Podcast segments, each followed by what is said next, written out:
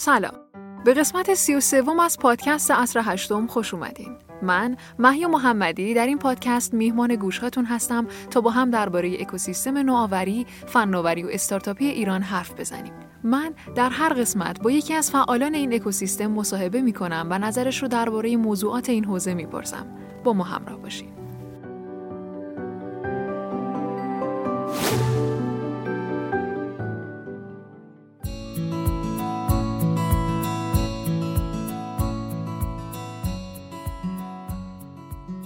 در این قسمت قصد داریم با آقای عطایی نژاد درباره یکی از موضوعات جنجالی و داغ این روزهای اکوسیستم صحبت کنیم.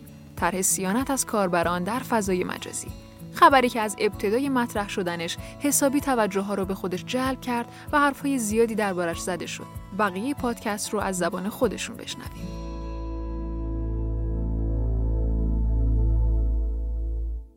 به نظر آقای عطایی نژاد هدف طراحان این طرح شاید هدف بدی نباشه اما برداشت ها از این طرح ممکنه طور دیگه ای باشه و موقع اجرا هدف اصلی طرح نادیده گرفته بشه. یه اصطلاحی داریم میگه چی فکر می‌کردیم چی شد. این اتفاق متاسفانه در حوزه قانونگذاری و در حوزه اجرا خیلی اتفاق میفته یعنی ما وقتی قانون رو وضع می‌کنیم یه چیزی فکر می‌کنیم وقتی میره اجرا میشه اصلا یه چیز دیگه اتفاق میفته می‌خوام از این بهره برداری کنم تو همین طرح به اصطلاح حمایت یا سیانت هم یه اشاره بکنم. ببینید ما توی شاید اگه ذهن اون کسایی که طراح این طرح هستن رو بررسی کنیم اینا اتفاقا نگاهشون به اقتصاد جامعه خودمون بوده که بالاخره ظرفیت هایی رو توی جامعه خودمون برای کسب و کارهای آیتی فعال بکنن یه بخشش این بوده یه بخشش مسائل فرهنگی بوده. اما وقتی که وارد محتوای اون قوانین میشیم که داره وضع میشه چون من یه تیتروار فقط نگاهی انداختم می‌بینیم که اون مدلی که اونجا نوشته شده یه ابزاری می‌تونه باشه برای اینکه کسب و کارهای یا شبکه های اجتماعی یا رسانه های خارجی رو مجبور بکنه که با ما همکاری داشته باشن و بیان تو چارچوب های ملی ما و احترام بگذارن به قوانین ما. اما وقتی باز ازش یک مقداری عمیق‌تر عبور می‌کنیم می‌بینیم تو فضای اجرا چه اتفاقی خواهد افتاد. پیش بینی می‌کنیم میگیم خب اون کسب و کاری مثل اینستاگرام مثل مجموعه مثلا تلگرام مجموعه های دیگه ای که بالاخره تو جهان دارن فعالیت می‌کنن. آیا ما اونقدر سهم تعیین کننده ای در اقتصاد اونها داریم که اونها براشون ارزشمند باشه. برای که ما رو از دست ندن بیان تو چارچوب های ما قرار بگیرن. وقتی اینجوری نگاه می‌کنیم میگیم که بعیده. با توجه به وضعیت تحریم ها و روابط خارجی که ما داریم متاسفانه و سلطه استکباری که بالاخره واقعا توی که دنیا وجود داره بعیده که اونها تن بدن به این در واقع قوانینی که ما تعیین کردیم. و نتیجهش چی میشه؟ باعث میشه که حکومت ما میاد بر اساس اون قانونی که تعریف شده اینها رو بلاک می‌کنه و محدودشون می‌کنه. نتیجه چی میشه؟ کسب و کارهایی که الان دارن از این زیر ها و بسترها بهره برداری می‌کنن. کسب و کارهای خودشون رو در واقع رونق میبخشن اینها به چالش مواجه. این آیا خواسته طراحان طرح؟ نه نیست. خواسته طراحان نیست. اما در عمل یک چنین اتفاقی متاسفانه پیش بینی میشه. شفافیت اقتنا و گفتگو کمک می‌کنه تا مردم بیشتر با این طرح آشنا بشن. اما متاسفانه دستن در کاران از این موضوع قافلن خب چجوری میشه اینو در واقع مدیریت کرد؟ ببینید قطعا با این روش نمیشه که مثلا آقای تهرانی میاد میگه که خیلی نسبت به این طرح مثلا نقد وجود داره پس ما با این حال حتما این طرح رو اجرا می‌کنیم. این که نشد در واقع گفتگو که این نشد که تبیین که. باید مجلس شورای اسلامی اگر یک چنین طرحی رو دنبال می‌کنه و فکر می‌کنه مزیت‌هایی برای کشور داره این رو برای تمام اخشار جامعه شفاف بکنه توضیح بده باید زمینه سازی کنه. من یادمه یه تجربه خوب رو می‌خوام مثال بزنم براتون. بحث هدفمندسازی یارانه ها که می‌خواست اتفاق بیفته معناش این بود هزینه های پول آب و برق و گاز و اینها چند برابر بشه دیگه و این اتفاق برای مردم می‌تونست خیلی سنگین باشه و بود اولش. اما اینقدر فرهنگ سازی شد. یه چیز حدود نزدیک به یک سال روی این موضوع کار رسانه‌ای انجام شد که بعد مردم دیگه به جای رسیده بودن که می‌گفتن آقا هدف سازی خوبه دیگه برید اجرا بکنید دیگه. چقدر به ما میگید این هدف سازی خوبه؟ و این اتفاق زمانی که رخ داد کمترین هزینه رو داشت برای مردم و مردم واقعا پذیرفتن و خوبم بود حقیقتا این اتفاق. از نظر اقتصادی باعث شد جامعه به سمت عدالت نزدیکتر بشه. اما در حوزه طرح ما متاسفانه اصلا یه چنین چیزی رو شاهد نیستیم و اتفاقا این برخورد برخورد شایسته ای نیست که بگیم من چون دیدم می‌بینیم که خیلی داره انتقاد میشه به این با این وجود طرح رو تصویب می‌کنه. چه معنایی داره آخه؟ ما نباید با بدنه ملت به قول معروف که نگران هستن راجع به کشورشون اینجوری گفتگو کنید شما باید موظفی پاسخگویی بکنید و نگاه اجتماعی رو تغییر بدیم ماجرا. خیلی از کسب و کارهای ما روی بستر شبکه های اجتماعی خارجی از جمله اینستاگرام هستند چالش های ارتباطی ما با اونها و مشکلاتمون ممکنه باعث بشه که این بستر کاربرهای ایرانی رو مسدود کنن و اگر این اتفاق بیفته ضربه های بدی به اقتصاد و کسب و کارهای کوچیک زده میشه. یکی از اهداف طرح سیانت پیشگیری از اتفاق افتادن چنین مشکلیه. ببینید چیزی که من برداشتمه اینه که ما تو مقوله طرح سیانت حالا اینم بازی به گریزی بزنم به این موضوع. ببینید واقعا یک اتفاق داره میفته که مورد توجه طرح سیانت هم بوده و به روش بدی دارن سعی می‌کنن حلش بکنن. اتفاق چیه؟ ما الان خب خیلی از کسب و کارهامون داره تو شبکه های اجتماعی شکل می‌گیره شبکه های اجتماعی که خارجی هستن. ما با اون مبدع اون سرویس دهندگان شبکه های اجتماعی. بالاخره چالش های ارتباطی داریم دیگه. مثلا اینستاگرام فیسبوک و امثال اینها مشکلاتی داریم باشون این به این معناست که وقتی کسب و کارهای ما تو اون بسترها شکل می‌گیرن اگر اونها تشخیص بدن که نه مثلا امروز ما یه مقداری بایستی به ایران فشار بیاریم به مردم ایران فشار بیاریم. کافیه یه مقداری برای کسب و کارهایی که تو حوزه اینستاگرام دارن کار می‌کنن یا فلان شبکه اجتماعی مسئله و چالش ایجاد بکنن. خب این کشور ما رو اقتصاد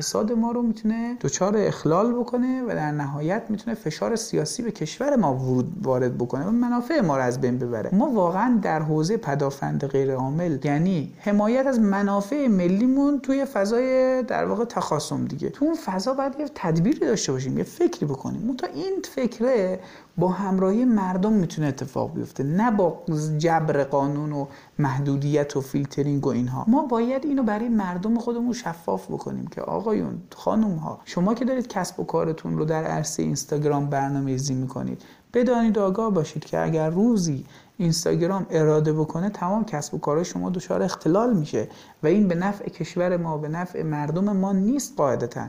و این نگاه رو ایجاد کنه. اون ملیگرایی اینجا ایجاد بشه. در واقع نگاه ایرانی بودنه ایجاد در واقع بولد بشه.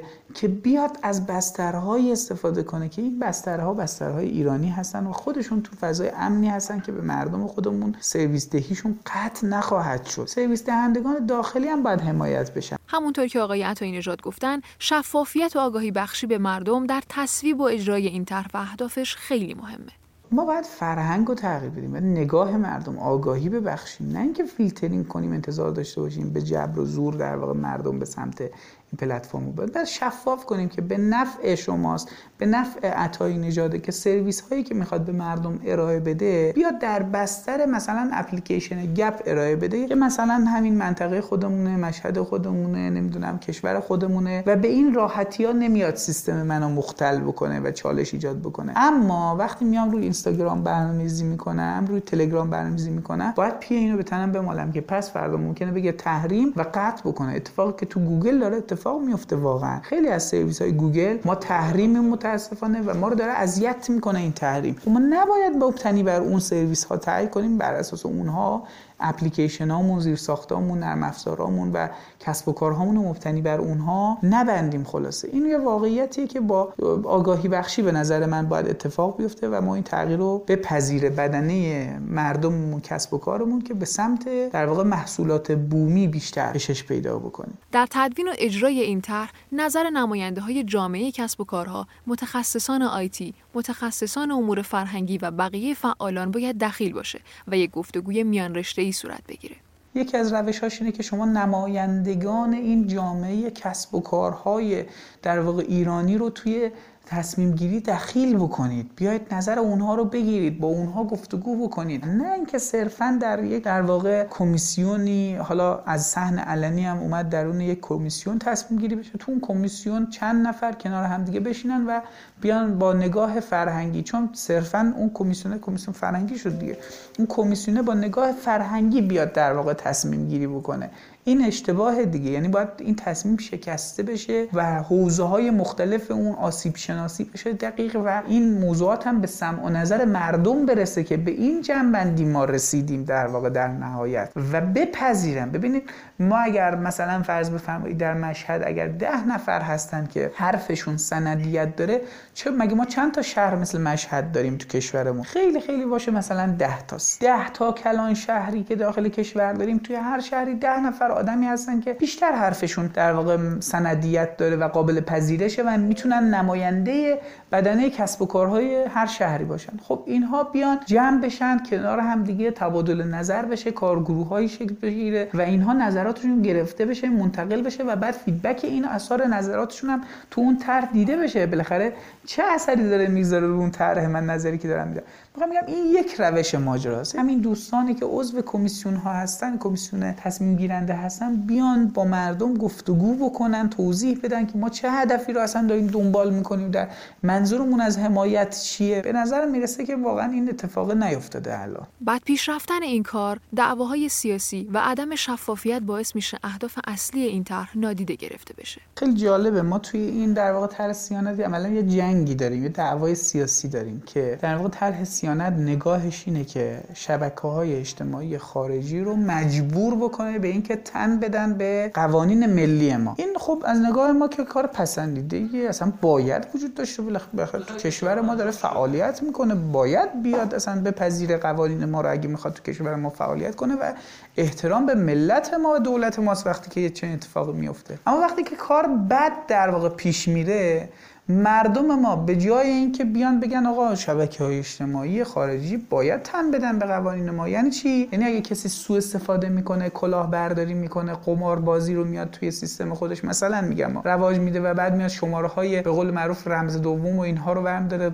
خارج می‌کنه و بعد سوء استفاده مالی کل دزدی می‌کنه از حساب مردم. اینها رو بتونه مچشو بگیره و برگردونه. بالاخره پولش دیگه. این چیزیه که دولت باید بتونه انجام بده. وقتی ما نمیام اینا رو در واقع خوب شفاف کنیم برای مردم مردم میرن سمت اون شبکه های اجتماعی. یعنی چی؟ یعنی میگن آقا این شبکه های اجتماعی رو نبندید. اگه ببندید ما مثلا حتی اصلا میریم از فضای فیلتر شکن و اینها مجبور میشیم دیگه اونجا بریم مثلا استفاده بکنیم و اثر در واقع قدرت حکومت ملی خودمون رو کم می‌کنیم. به نظر ایشون رها کردن تنگ نظری ها و سختگیری ها و همچنین تقویت بسترهای داخلی هم خیلی اهمیت داره. اگه می‌خوایم از بسترهای داخلی استفاده کنیم کیفیت این بسترها باید تا درصد بالایی مثل بسترهای خارجی باشه. در نهایت می‌خوام بگم که ما به جای اینکه موضوع رو اونقدر شفاف کنیم که مردم ما بگن اگر توییتر اگر اینستاگرام امثال اینها تن ندن به قوانین ملی ما و محترم نشمارن ما خودمون اصلا از این سیستم خارج میشیم و تحریمش می‌کنیم مردمی تحریمش می‌کنیم. به جای که این اتفاق بیفته میان برعکسش میگن آقا نه اگر شما مثلا بیاین اونها رو مجبور کنید که قوانین رو بپذیرن ما مثلا نمی‌دونم فلان و اون عملا جری میشه. یعنی تو این دعوای سیاسی ما مردم هستیم که در نهایت متضرر میشیم. اگر اون مجموعه در واقع شبکه‌های اجتماعی تن ندن به قوانین ملی ما نکته ای هم وجود داره. یه مقداری ما باید در واقع تنگ نظری هامون هم رو کمتر بکنیم. یعنی چی؟ یعنی واقعا یه جایی مثلا فرض بفرمایید مستاق این موضوع هم همین امثال آپارات و اینهاست. خب آپارات چند بار به دادگاه احضار شده به خاطر اینکه چرا در رسانه تو محتوایی منتشر شده که این محتوا مد نظر در واقع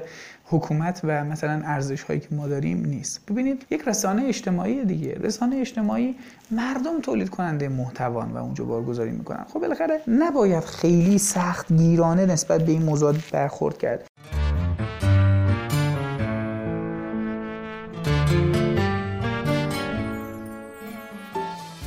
آخرین قسمتی بود که میزبان آقای عطایی نژاد بودیم. از همراهی شما با پادکست بسیار متشکریم. پادکست عصر هشتم رو می‌تونین از بسترهای کست باکس، اسپاتیفای، شنوتو و پایگاه استارتاپ خبری عصر هشتم دریافت کنین و برای دوستاتون بفرستین. ما همیشه مشتاق شنیدن نظرها و پیشنهادهای شما هستیم. تا قسمت بعد خدا نگهدار.